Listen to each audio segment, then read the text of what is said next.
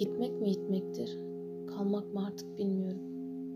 Yerini yadırgayan eşyalar gibiydim ya ben hep. Ve inançlı gitmenin bir şeyi değiştirmediğini. Bilmem belki bu yüzden. Ben hayata yanlış bir yerden edilmiş bir büyük yemin gibiydim.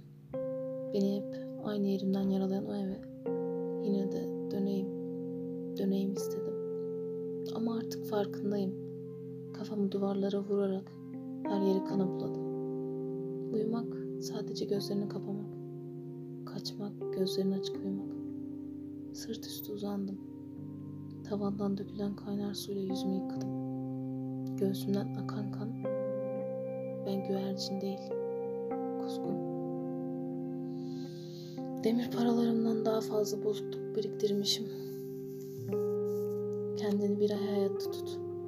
Ben bulacağım sorumluluğunu demişlerdi. Ben zaten senenin başında kesin olarak hayatımı kaybetmiştim. Ama ben aylarca bekledim. Neden böylesin dediklerinde özür dilercesine. Aylarca bekledim. Beni çözmeye çalışanların insan olduğumu unutmuş olmaları titreklikler bıraktı ellerimde. Kaburgalarım kalbimin senfonisini tutamıyor artık kafesinin içinde. Son sekiz senenin ağırlığını iyileştirmek için üç aylık bir beklenti yetmeyebilir diyemedim.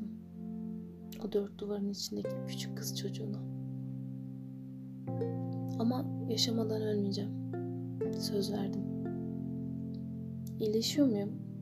Emin değilim. Ama eskisi gibi olmadığım kesin zihnimin bir bölümünde. Ocağın başlarında kendim topladım ruhumu. Ve ruhunu uğurlamış bedenimi yerden. Ve o gün bir parçam yemin etti. Daha ölmemeye.